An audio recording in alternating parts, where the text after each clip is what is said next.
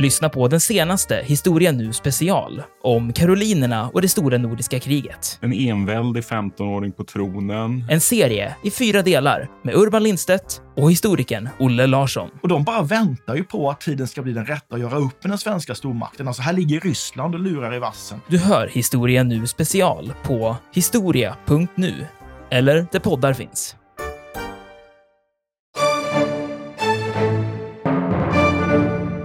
Vad är då det för demokrati? Ja, demokratin som de uppfattade det, det var en makt som, det var inte någonting som man fick. Sa, ah, här nu ska ni alla få vara med, utan det var någonting som man tog. De som utövade demokratin, det var de som slogs för Aten i armén och i flottan. Och då stänger man ju ute väldigt, väldigt många människor. Men det här är, det här är logiken, det här är skälet till att vi idag då sitter och säger vad var det för demokrati?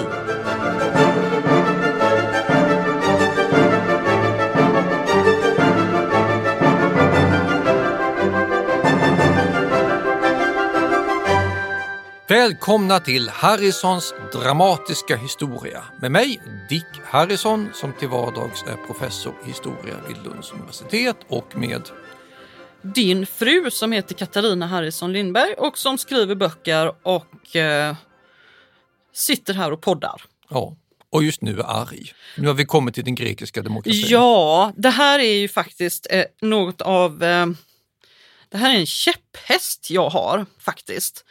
Vi var i Aten för några år sedan och besökte de här platserna, bland annat Pnyx, folkförsamlingen. Så till Ja, och det är ju, eh, om man tänker sig att man kommer dit så, så är det liksom uthugget så man kan sitta. Det är till och med, har jag, som jag minns det, lite skålat för de söta små gubbrumporna där. Var det inte det? Ja, det var inte kvinnorumpor som skulle Nej. sitta där. För där fick det, jag menar, de Hur talar om att det var en demokrati, men ja, citat då, vad var det för demokrati? Det var nästan inga som fick vara med. Alltså, du var så arg där att jag tog upp min mobil och filmade dig när du svor över de gamla gubbsen och deras söta små rumpor och deras kvinnoförtryck.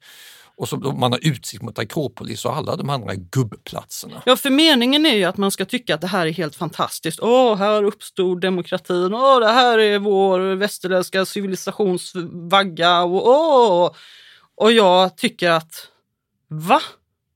Va? Och sen blev det ännu värre. För sen när vi hade tid över sista dagen i Aten, då vill jag se Aristoteles gamla gympaplats. Lykeion, precis utanför den gamla stadsmuren och Aristoteles. Han var ju ärkegubben nummer ett och honom har man liksom gullat med och gullat med och gullat med ända fram till, ända fram till det här poddavsnittet faktiskt. För nu kan vi säga så här, det är slutgullat med Aristoteles. Men om du nu, jag måste ställa frågan, om du fick total kontroll över Atens stadsplan, vad skulle du göra då? Resa en staty över Lysistrate på Pnyx och göra om Aristoteles skola till en damfrisörsalong eller mm, övertäcka den med en tjejig blomsterrabatt för att hämnas? Eller, hur skulle du i Aten vilja ta dig an de här alltså, gubbkräken? Det här visar väldigt mycket din bild av vad kvinnor tycker om. Men, eh, Nej, men skulle bortsett ifrån läckert. det så eh, tycker jag att eh, nej, men man, måste väl få, man måste naturligtvis titta på de här sakerna. Det är ju trots allt eh, grejer som finns kvar från väldigt länge sedan. Men eh, lite ödmjukhet hade varit på sin plats, för så fantastiskt kan jag inte tycka att det är. Det här var ju verkligen gubbstrutteriets högborg. Nu kan man lägga till att Jag Pnyx- inser att Ja. folk blir förbannade av detta. Det kommer vara folk som stänger av det här vi, programmet vi nu. kommer Alltså. också, i och med att vi säger det här, att ge turisttips som grekerna ska ta, vara tacksamma för att vi ger. För Pnyx och Lykeion till inte huvudsevärdheten i Aten. De går man till om man är historiskt intresserad, lite utöver det vanliga. Man är nästan ensam när man går runt i Aristoteles Lykeion. Det är inte många turisthårdor där och man är definitivt inte bland de stora chartermängderna om man går upp till Pnyx. Det här är inte de stora sevärdheterna. Däremot Akropolis, Agoran och de andra platserna däremellan, där kan man se väldigt, väldigt mycket folk. Så just det här som ringer grekisk demokrati, det är inte något som grekerna gör så mycket av i sin egen turistpropaganda heller. Ja, fast det var välskyltat och så, Ja, så att det, det var så inte att svårt det att komma dit. jättemycket folk dit. Nej, i men alla det har väl mer med turisterna att göra än... De är inte intresserade av den atenska demokratin. Det kan vara så. Ja. Då förtjänar de att lära sig vad det egentligen var för något samhälle, vad det var för någon demokrati överhuvudtaget. Men ska vi börja från början, när man kommer dit så ser man inte Pnyx och Lykeion, man ser en stor väldig Akropolisklippa i mitten. Och det är någon sorts kärnan till hela det här samhället. Just för att det var en klippa, för där kunde man springa upp och gömma sig om det blev krig. Annars grundar man inte städer och samhällen i den här delen av världen. Akropolis betyder bara högstad eller övre stad. Och kring den växer det sen fram en bebyggelse som vars invånare, framförallt bönder och hantverkare, kan fly upp till den här klippan och gömma sig i händelse Och det ska man ju problem. säga att det här, det är en hög klippa. Ja, det är svårt att klättra Ja, och det var man- meningen. Ja, när man kommer idag som turist. Det kan vara ett tips faktiskt att man kan gå dit på eftermiddagen. Mm. När det är varmt, men det är bara det att då går inga andra dit. Ja, eller till och med sen eftermiddag. För att eh, då är det inte så mycket turister som går upp. Så då får man det här lite mer för sig själv. Det är inga långa köer eller så. Om man går upp på förmiddagen när de öppnar, då är alla där. Och inte minst kryssningsresenärer som kommer i långa, långa horder. Ja. Det är enorm trängsel och fortfarande väldigt varmt. Men vi var där när vår dotter var Tre tre år. Och man kan inte ta en vagn med sig upp utan man måste gå upp och det är klippigt och brant och eh, strapatsrikt och man måste ha med sig mycket vatten. Men ett barn på tre år, om det är ett eh, ja, tuktat och lite tåligt barn som finner sig i och, och klättra och, och ställa upp och inte kinka, då kan man göra det här. Vi hade inga problem med det. Då var vi ändå dumma nog att göra det här på förmiddagen Ja. bland alla horderna. Och man får ju liksom lön för mödan när man kommer upp för det är ju, dels så är det ju fantastiskt vacker utsikt men man får ju också se de här, men man får se det här, allting på nära håll. Mm. Det är väldigt häftigt. Poängen då med att de bosatte sig där från början det var att de skulle ha det som ett skyddsområde. Detta ser man ingenting av idag utan du ser ruiner efter praktbyggnader på 400-talet för allt brändes ned och förstördes av perserna under ett krig. Och när man väl är uppe på platån så är det lite tomt. Ja, där är det inte alls lika mycket.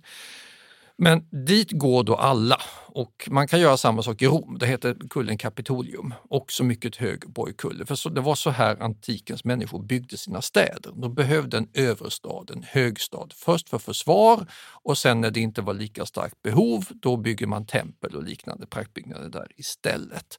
Och vad du ser när du kommer upp dit, det är alltså inte viktiga politiska samlingslokaler utan det är då praktbyggnaderna som man smäller upp i ett sent skede. Och som egentligen kan man tycka borde ha kunnat stå kvar tämligen orörda in i vår tid eftersom de inte hade något direkt uppenbart militärt värde. Men nu är det snygga ruiner istället. Och då kan man fråga sig varför de ligger i ruiner.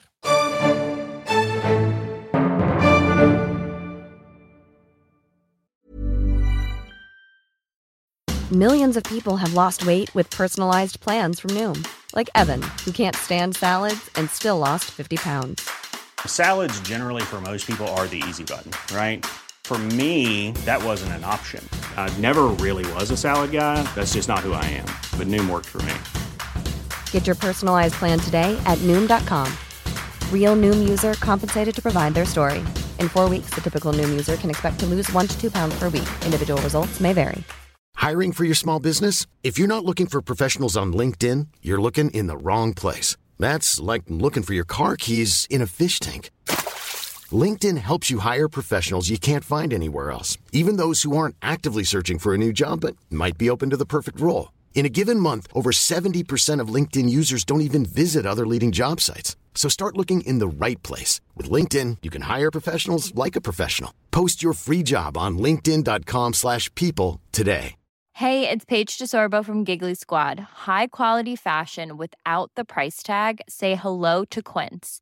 I'm snagging high-end essentials like cozy cashmere sweaters, sleek leather jackets, fine jewelry, and so much more. With Quince being 50 to 80% less than similar brands. And they partner with factories that prioritize safe, ethical, and responsible manufacturing. I love that. Luxury quality within reach. Go to quince.com slash style to get free shipping and 365 day returns on your next order. Quince.com slash style.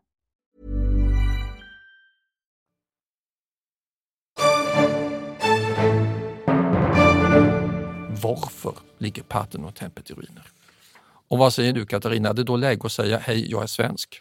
Det kanske är läge att säga hej, jag är svensk.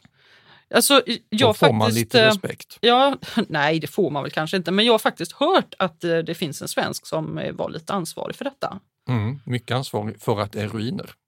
Ruinromantikens Aten hade inte existerat om det inte hade varit för en svensk. Och eftersom det här är ett upplysande populärvetenskapligt poddavsnitt så är det dags att berätta om fältherren Otto Wilhelm von Königsmark. Mannen som är ansvarig för den kändaste ruinen i världshistorien, Parthenontemplet i Aten.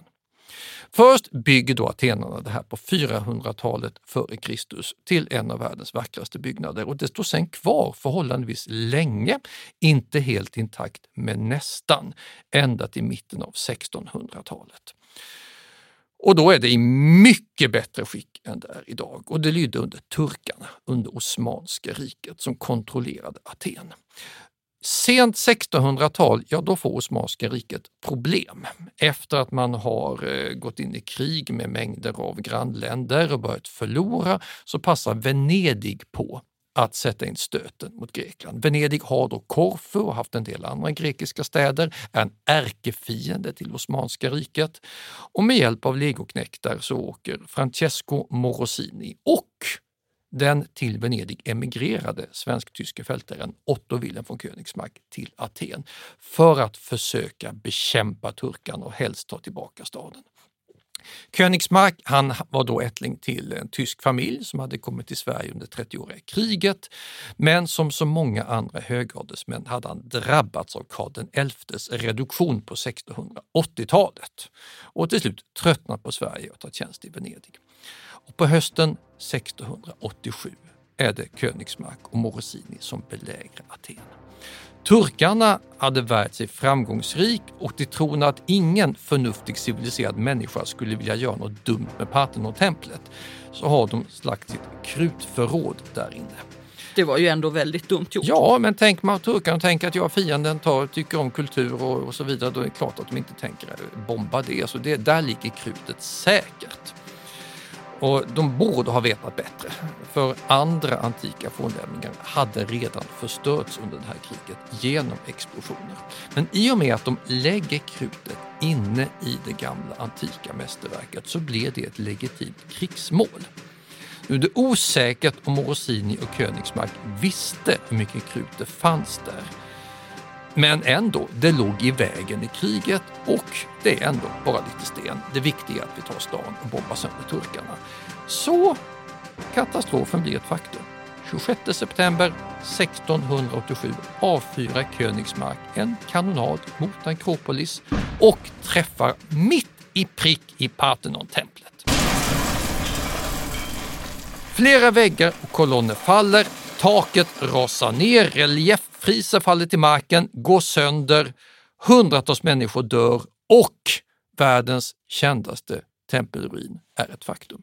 Tack vare eller på grund av Otto Wilhelm von Königsmark.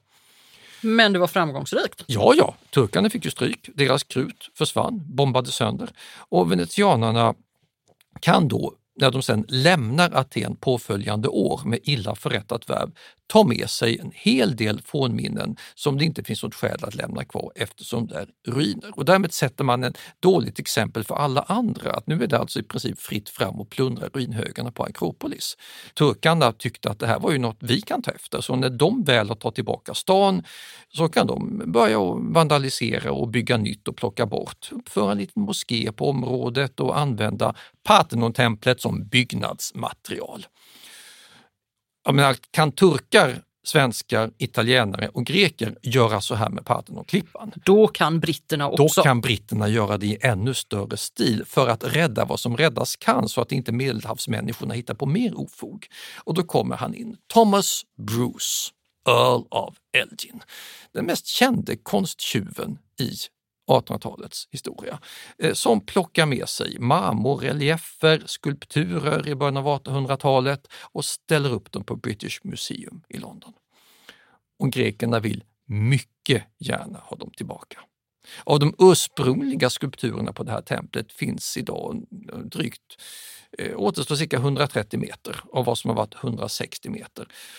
80 meter av frisen befinner sig på British Museum i London, 50 meter på Akropolismuseet i Aten och då har man gjort plats, demonstrativt plats för att visa var de ska stå när man väl får tillbaka dem. Vilket aldrig lär ske om britterna får bestämma. Nej, de har sagt nej. Ganska Gång nyligen gång tror jag. de säger nej hela tiden. Och eftersom britterna menar att man tog dem för att hjälpa frisen och skulpturen, man gjorde det för att skydda dem. De har varit lika snälla mot eh, vad som återstår av Artemistemplet i Efesos och mausoleet i Halikarnassos som förvaras bättre på British Museum i London än i Turkiet och Grekland. Så man menar väl att turkarna och grekerna ska vara tacksamma när vi tar hand om dem och skyddar dem här i London. Det är lite den attityden som är extremt politiskt inkorrekt i alla andra sammanhang men fortfarande funkar i England. Mm. Ja, det här var en lång utvikning. Ja, lång men viktig. Ja, Hur man ska känna sig som svensk i Aten? Ja, tänk på Königsmark. Det var vi som gjorde det. Det- Världens det kändaste ändå- tempel. ja. Så här i efterhand är det en lite rolig historia, men ändå att de kunde spränga det så. Ja, Men vi ska kanske återgå till demokratin. Så hur skapades den där så kallade demokratin? Ja, det är faktiskt också en lång historia, så nu ska jag bre ut mig lite grann. Eh, och jag tänker börja långt innan det blir någon demokrati faktiskt, för att det, det, är, en- det är en lite rolig historia. Eh, för det var, en, det, var en, det var verkligen en utvecklingsprocess från monarki via oligarki och rent tyrannvälde. Eh, det hade varit hårda strider och omvälvningar i eh, Aten på 500-talet före Kristus, men då hade man ändå formerat sig till en ordentlig stadsstat som regerades av en tyrann som hette Peisistratos och hans familj. Nu ska vi kanske inflika här att begreppet tyrann eller tyrannos, Tyrannos. Det är inte nödvändigtvis ett fult ord. det är inte tiden. nödvändigtvis ett fult ord och negativt värdelandat som det är idag.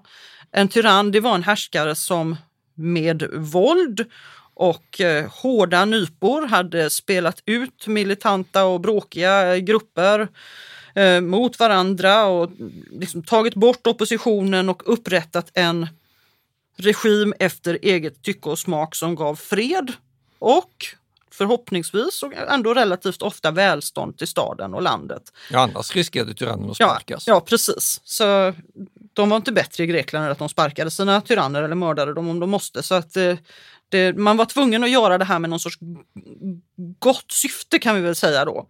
Det var det som var själva grejen. Och den här Peisistratos själv, han brukar räknas som en av Greklands bästa tyranner. Han dog 528 eller 527 och då ärvdes hans maktställning av två av hans söner. De hette Hippias och Hipparkos. Och eh, det verkar som att det är Hippias som innehar den egentliga makten och att Hipparkos är hans eh, ja, sidekick, någon sorts medregent eller så här, kultur och propagandaminister. De, men de, de gör ändå det här ihop. Och Eh, gjorde det bra. Typ. Ja, de gör det också bra. Men sen spårar det ur. Och, ehm, för då, då dyker det upp de så kallade tyrannmördarna. De heter Hermodios och Aristogeiton. Tyrann och tonoi på grekiska. Tyrannmördare. Tyrannoktonoi. Mhm. Ja. Det är ett häftigt språk. Ja, får man ju verkligen säga. Men Harmodios och Aristogeiton, den här historien känner vi till ganska väl för att det här verkar eh, de grekiska skribenterna ha velat gotta sig lite grann i. Eh, Herodotos har skrivit om detta och Tykydides har skrivit om det och Aristoteles. av alla människor. Eh, Så att det, det finns ändå en del källmaterial som talar om vad det är som har hänt här. Och då verkar det som att jo, men det är snuskigt. den här konflikten börjar i ett eh, ganska privat gräl. Nämligen att Hipparkos, en av de här tyrannbröderna då, eh, han ska ha förälskat sig i Hermodios, en av de blivande tyrannmördarna. Men han var inte ett dugg intresserad av att ha ett förhållande med Hipparchos eftersom han redan var ihop med Aristogeiton. Det är en gay-historia. Ja, det är det. Och Hermodius dessutom, han, han, eh, han, han verkar ha tagit den här uppvaktningen lite, ja, men lite illa sådär, så att han drev med Hipparchos efteråt och liksom berättade om hur, hur han hade närmat sig honom och gjort påstötningar och sådär. Men, men ja, att det inte blev någonting då. Så Men, det, men jag nobbade honom, hö hö. ja, det blev lite jobbigt. Och eh, det här tyckte ju Hipparkos blev, i sin tur, tyckte ju han att det blev jobbigt då när folk drev med honom. Ja, så, så att alla kände till det. Så han bestämde sig för att hämnas. Och hur hämnas man bäst? Jo, man hämnas naturligtvis genom att gå på sig, gå på Harmodius syster. Slå på de svaga. Ja, man slår på de svaga, precis. Så han, Hipparchos då, han säger till Harmodius syster att hon ska få delta i en stor festlighet. Hon, de, de har en, Panathenaia-festivalen, Ja, den stora atenska superfesten. ja, hon ska där få bära en ceremoniellt viktig offerkorg. Och, och det får man bara göra om man är jungfru ogift och inte har varit tillsammans med någon Hon man. ska vara en så kallad carniforos och det är en enorm ära. Det här är ju någonting, så att ho- hon, är, hon blir ju en av huvudpersonerna här. Men när det här ska till, då stiger Hipparchos fram och tar ifrån henne den här värdigheten helt offentligt och jagar bort henne och säger att det är för att hon inte är oskuld.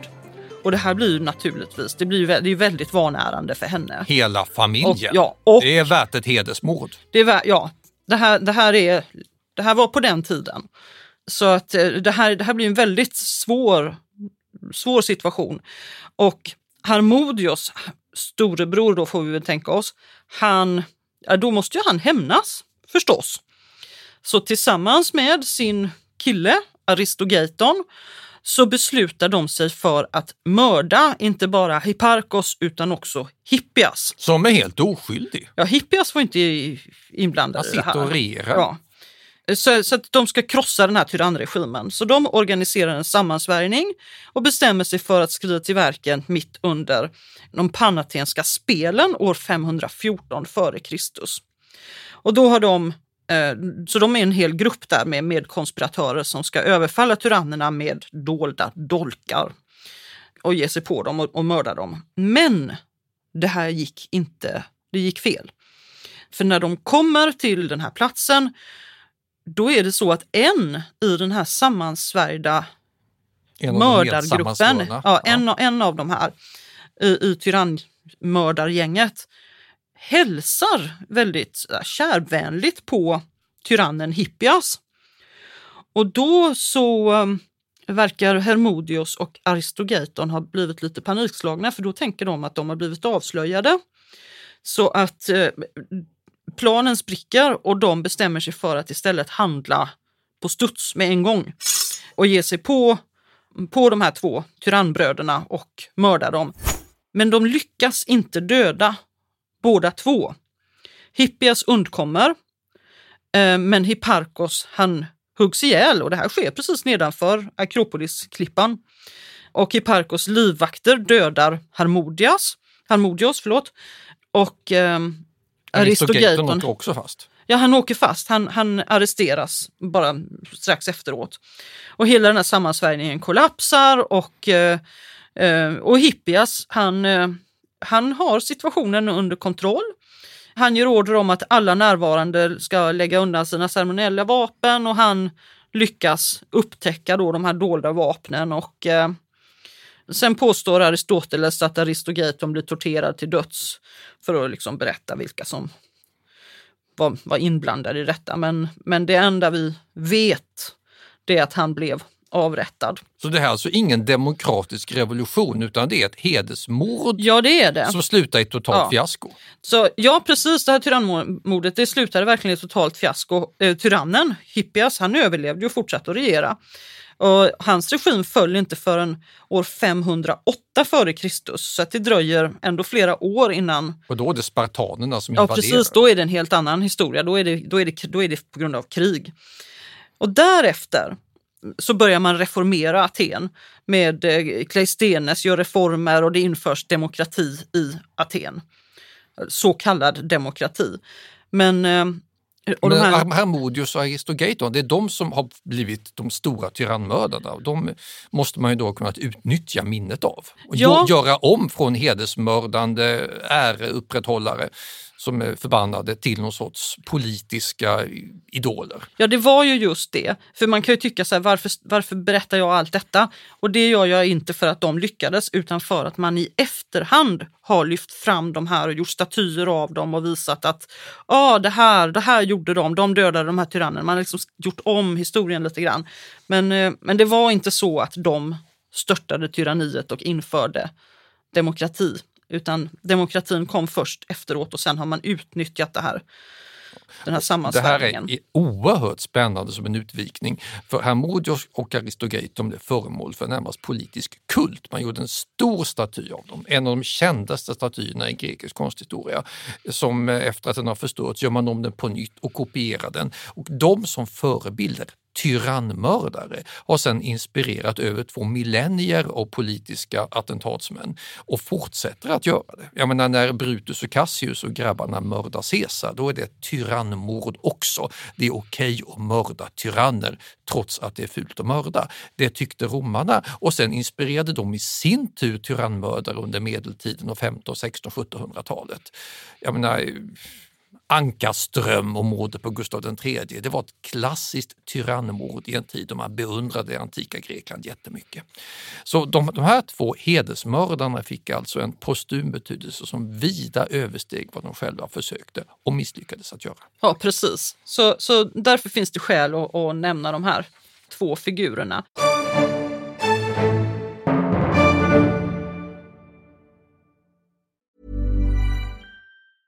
I'm Sandra, and I'm just the professional your small business was looking for. But you didn't hire me because you didn't use LinkedIn jobs. LinkedIn has professionals you can't find anywhere else, including those who aren't actively looking for a new job but might be open to the perfect role, like me.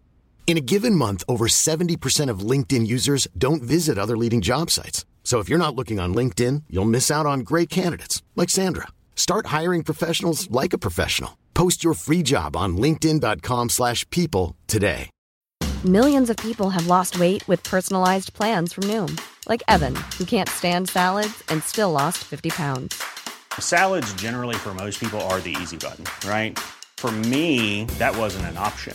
I never really was a salad guy. That's just not who I am. But Noom worked for me. Get your personalized plan today at Noom.com. Real Noom user compensated to provide their story. In four weeks, the typical Noom user can expect to lose one to two pounds per week. Individual results may vary. Planning for your next trip? Elevate your travel style with Quince. Quince has all the jet setting essentials you'll want for your next getaway, like European linen, premium luggage options, buttery soft Italian leather bags, and so much more. And is all priced at 50 to 80% less than similar brands. Plus, Quince only works with factories that use safe and ethical manufacturing practices. Pack your bags with high-quality essentials you'll be wearing for vacations to come with Quince. Go to quince.com slash pack for free shipping and 365-day returns.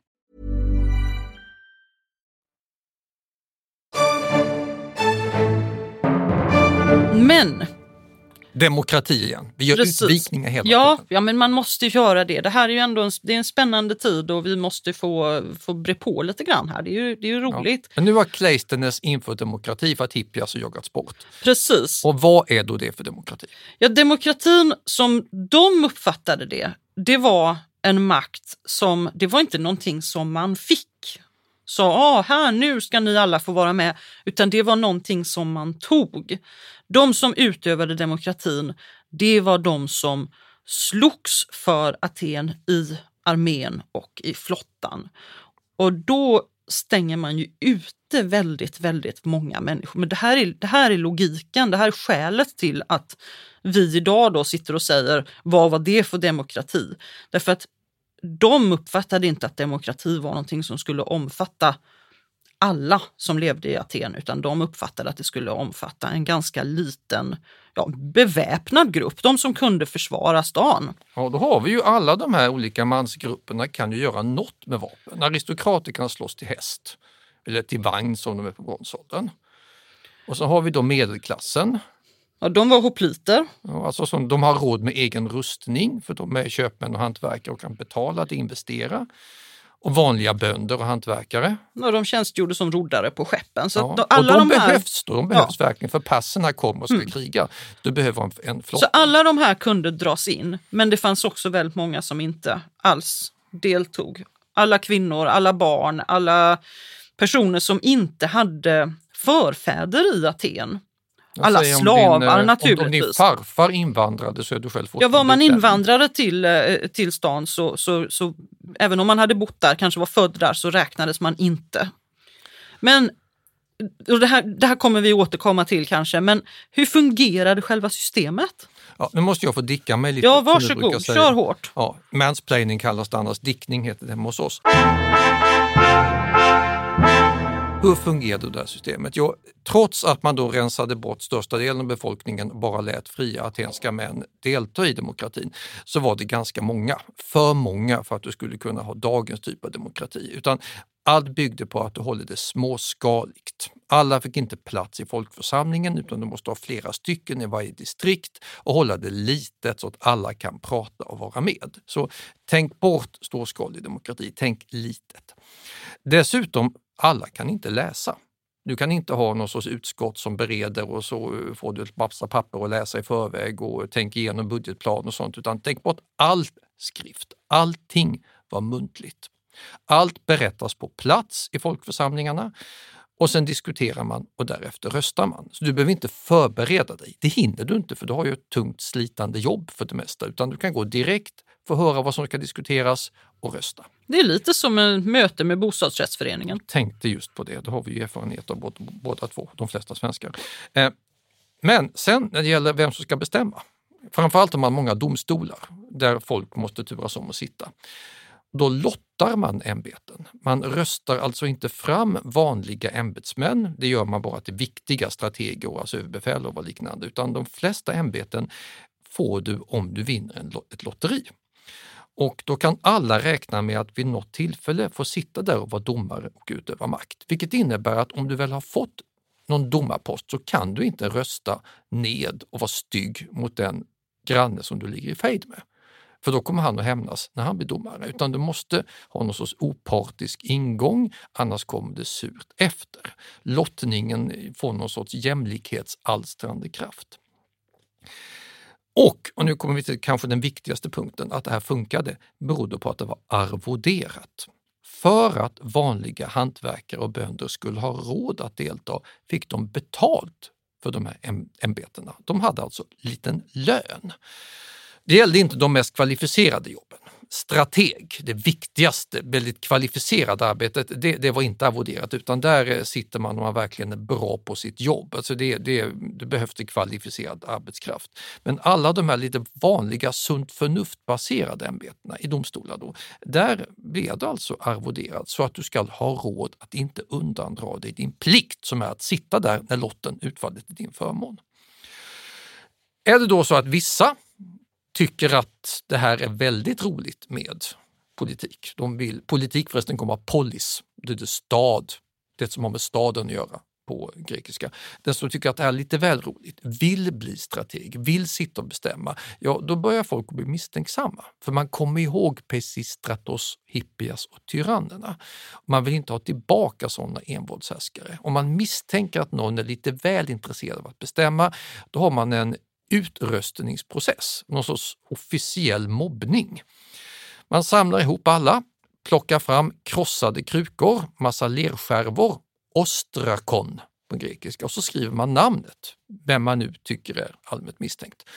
Temistokles eller något annat skriver man där och sen räknar man alla de här krukskärvorna och om man har fått ett visst antal röster på den där är vi skeptiska till, då blir han utstött ur det politiska samhället, ostrakiserad, landsförvisad på tio år Man tar inte ifrån honom hans egendom utan den ligger kvar i Aten. Men han får inte vara där och göra någonting med den under ett decennium. Och hotet att drabbas av det här borde då stämma i bäcken för alla wannabe-tyranner. Slutligen, hur får man alla att ställa upp? Vi är vana från dagens samhälle att alla tycker inte om demokrati eftersom de tycker det är jobbigt att gå och rösta. Det överlåter man åt alla. Hur botar man Aten från soffliggarsyndromet? Ja, svaret är idiotförklaring, bokstavligt talat. Idiotes, idiot, betyder privatman. En som inte tycker att det offentliga livet är kul utan vill bara ligga där i sin lilla hängmatta eller i lilla berså och dricka ett gott glas vin och filosofera om den gyllene medelvägen, en sån som filosofen Epikuros, och andra som inte ställer upp och blir politiker. Sådana kallar man för idioter. Privatman och det får väldigt pejorativ negativ innebörd. Vem vill höra idiot utropad efter sig negativt? Ja, det vill man inte idag heller. Det är ett av de äldsta bevarade skällsorden i vår kultur. Och det är alltså en person som blir alltså utmobbad för att man inte är beredd att ta sin, sitt ansvar och ställa upp i den där lotteriomgången och göra sitt jobb. Då är man självisk, icke ansvarstagande, dum, talanglös idiot. Det här gäller alltså de där fria atenska männen som förväntas ställa upp i den här demokrati, demokrati, folkvälde.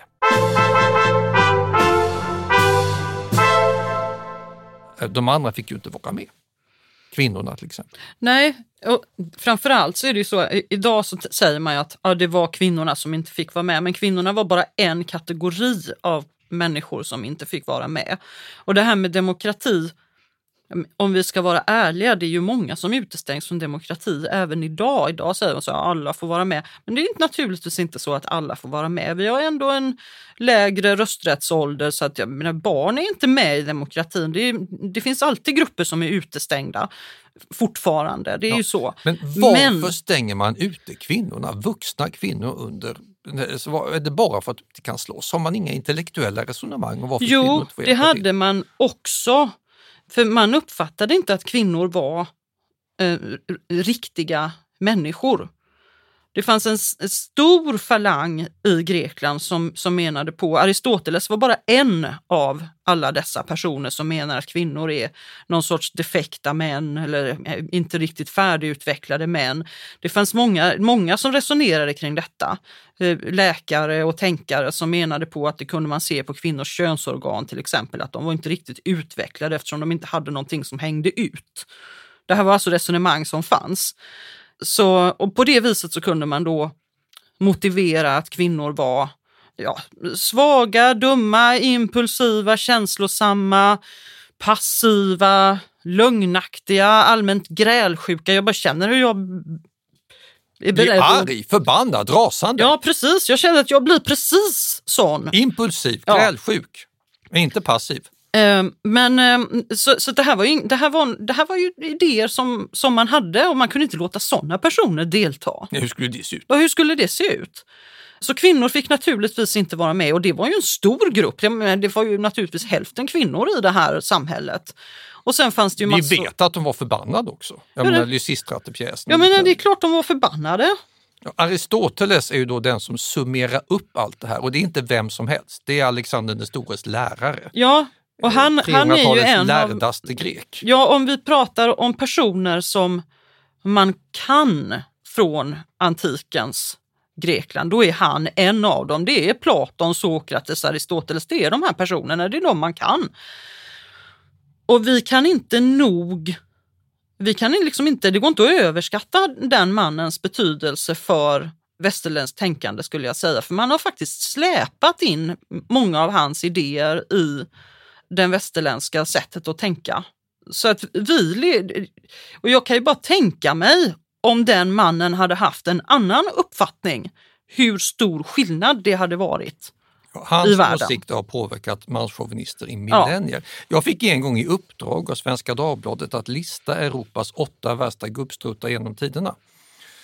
Och den listan skulle du ha skrivit egentligen. Men Aristoteles kom på plats nummer ett. Han hade kommit på min första plats. Ja, Aposteln Paulus kommer tvåa.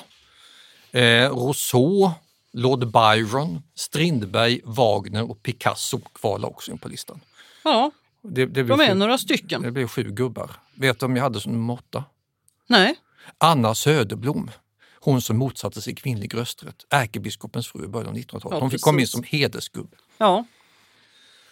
Ja, men det, det här är alltså en väldigt, väldigt uttalat misogyn inställning som byggs in i hela det politiska systemet och som ytterst legitimeras eftersom det var i allt väsentligt de som kunde försvara Aten med vapen i hand som fick någon sorts rätt att inskrida politiskt också. En Nu- rätt som omvandlas till en plikt. Nu hade ju då vän av ordning kunnat inflika att kvinnor kan väl också försvara saker och ting.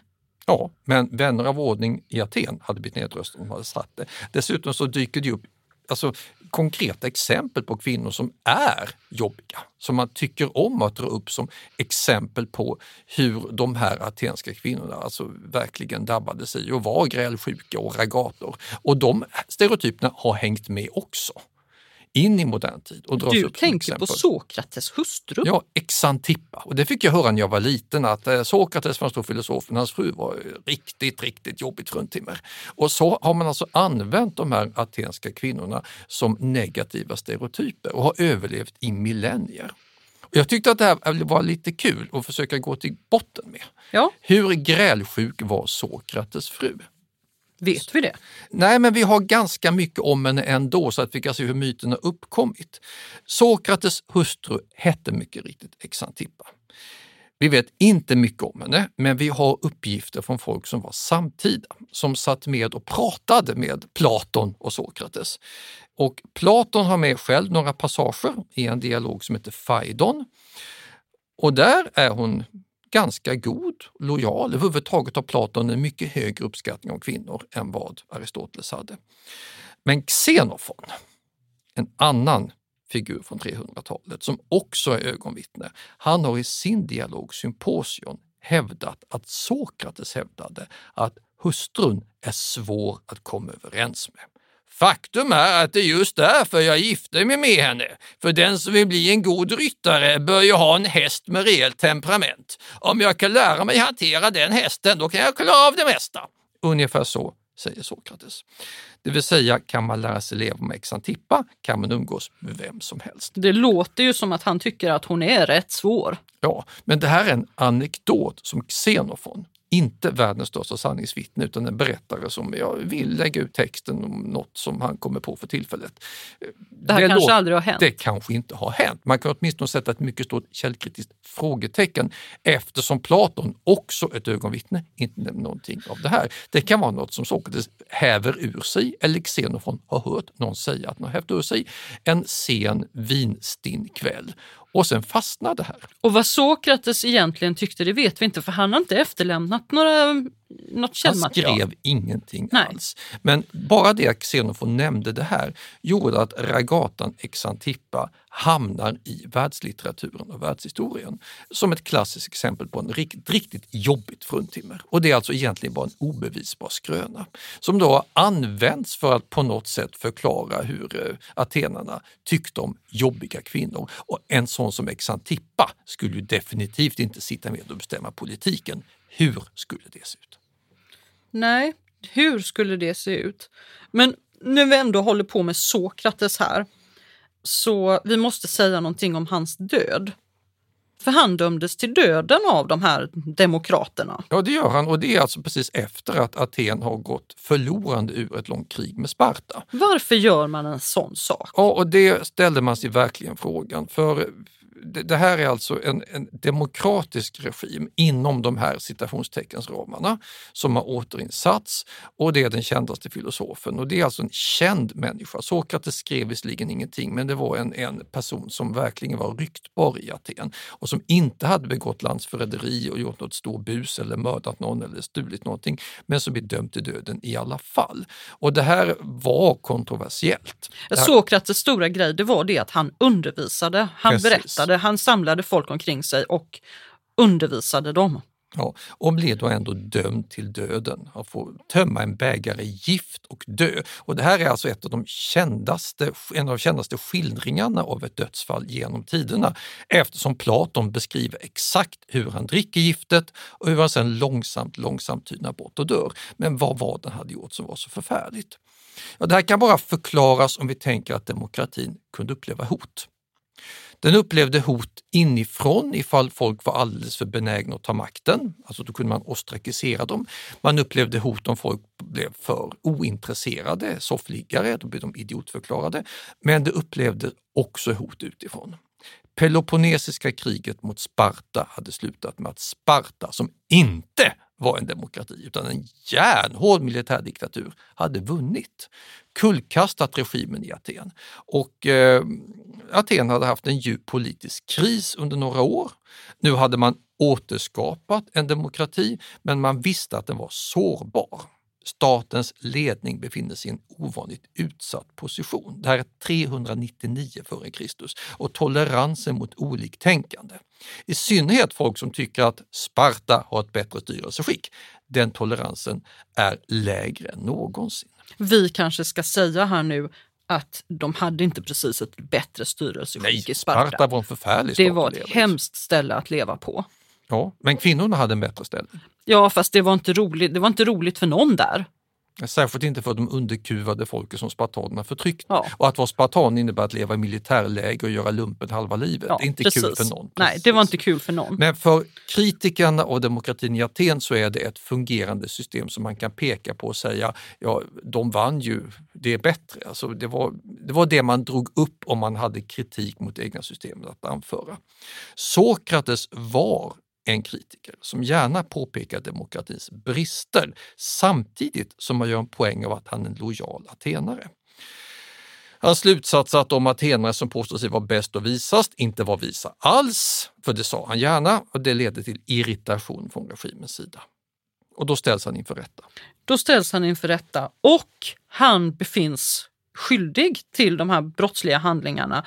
Och sen så, och han verkar ha varit en lite lustig gubbe den här mannen. Han var säkert jobbig. Ja, han var nog jobbig och lite klurig och lite bråkig. Och alltså, så han, ja, och, li, och lite lustig. Jag tänker mig att han provocerade folk Ja, med sin läggning och Eh, sitt sätt för att att eh, han dömdes skyldig och eh, då eh, så ska man ha uppman uppmanat honom att själv föreslå sitt straff.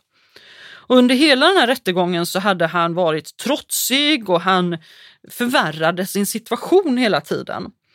Och när han då får möjlighet att själv föreslå ett straff, ja, då säger han att han tycker att staten, alltså staden då, det här är ju en stadsstat, ska ge honom lön och fria måltider för resten av livet som tack för hans ihärdigt arbetande på att förbättra samhället genom sina kloka påpekanden.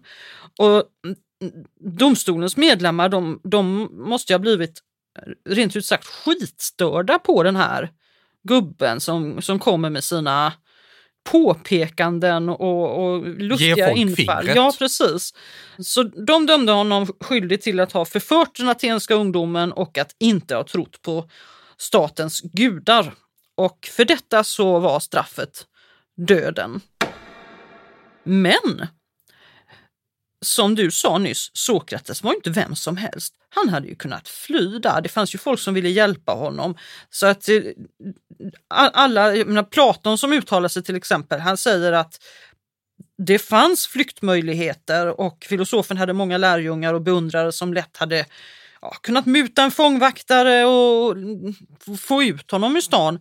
Men Sokrates, nej, men han var ju den här lojala undersåten. Så han, Provokativ är jobbig Ja, han var, han var provokativ och jobbig och ifrågasättande, men han var en lojal atenare så att om han har blivit dömd, då ska han också tömma den här giftbägaren.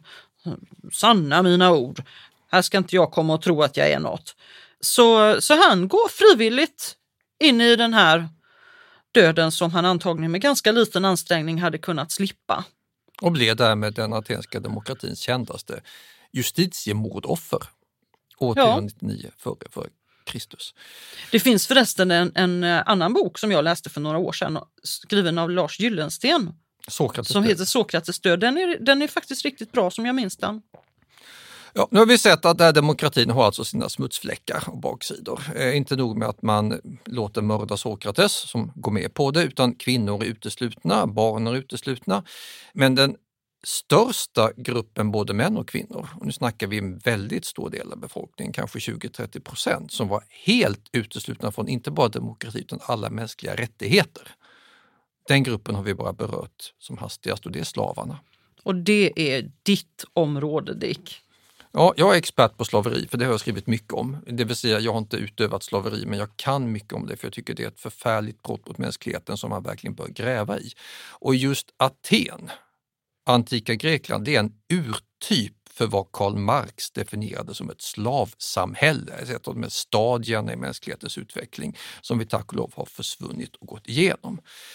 Och då menar man ofta att ja, ja, men det var inget starkt samhälle med massa militärkolonier och sånt där. Det kan väl bara vara ett husslavar. Det är väl inte plantager och fabriker med massor av ofria. Men faktum är att det var det. Alltså inte fabriker, men det var massarbetsplatser för slavar i Aten.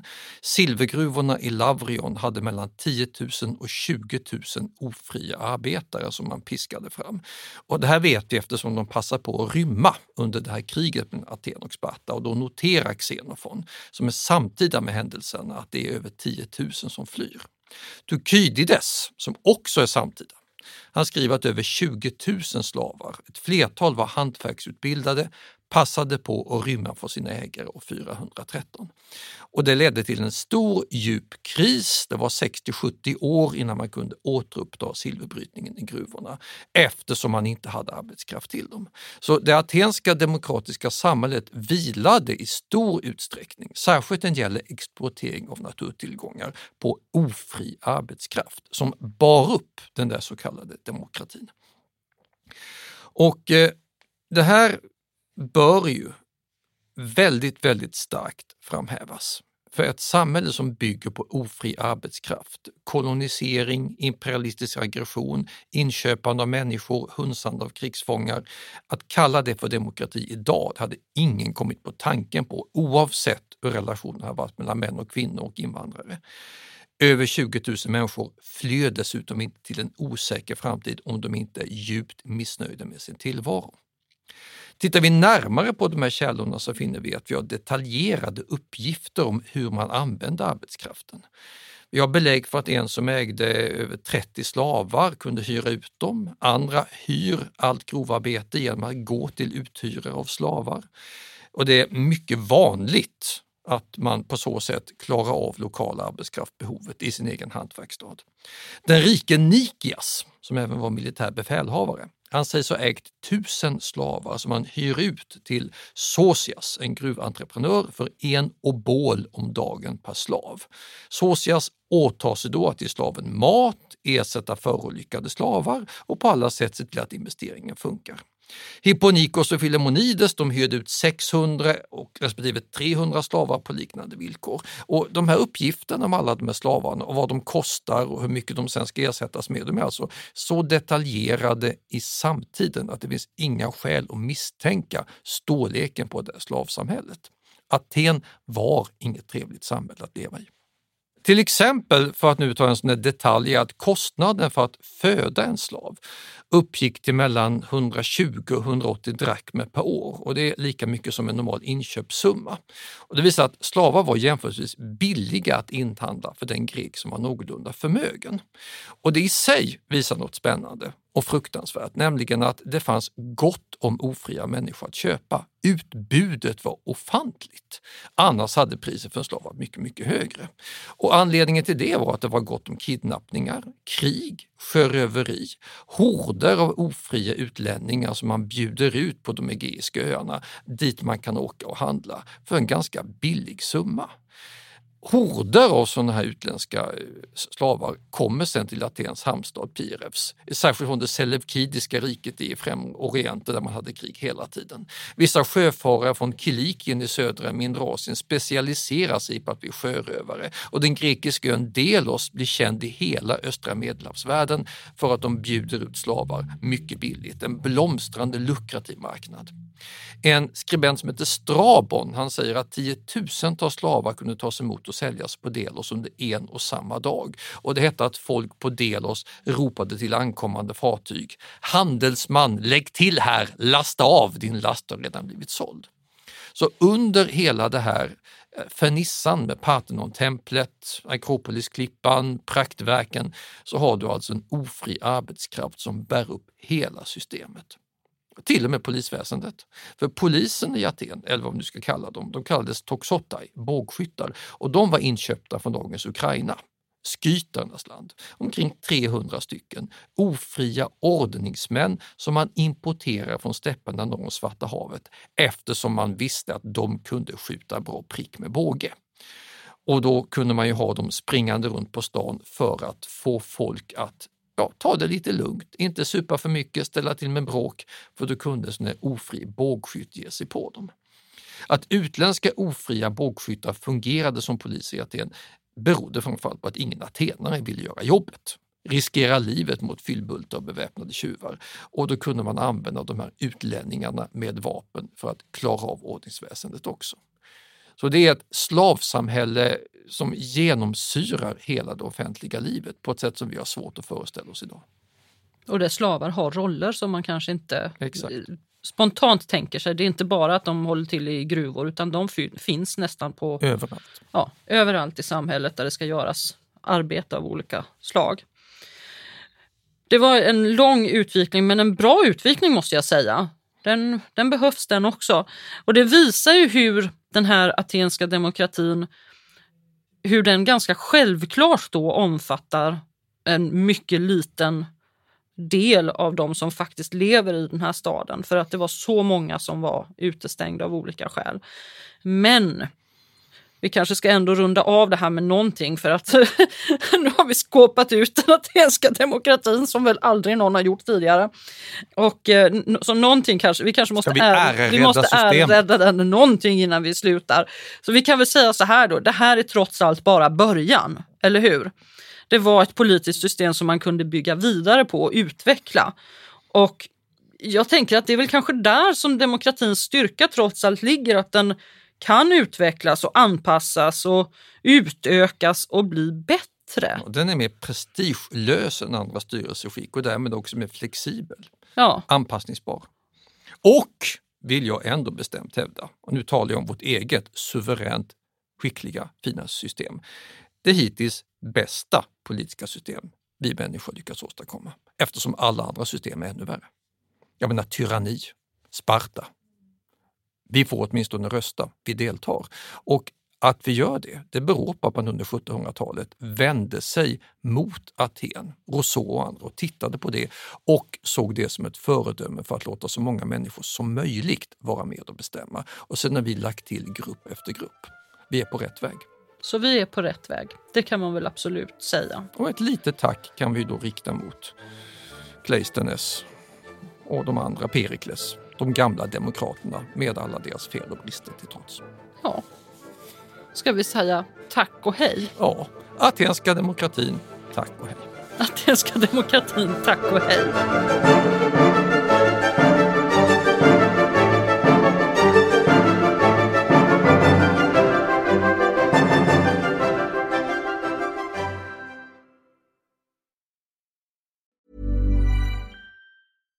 Even when we're on a budget, we still deserve nice things.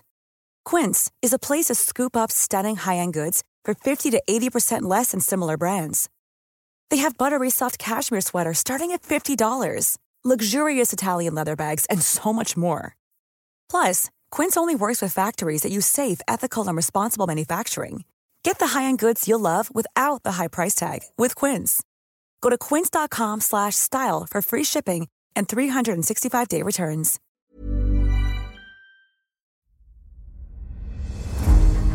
Jacob De la Gardie är den enda svenska fältherre som lett en armé till Moskva och trätt fram inför tsaren.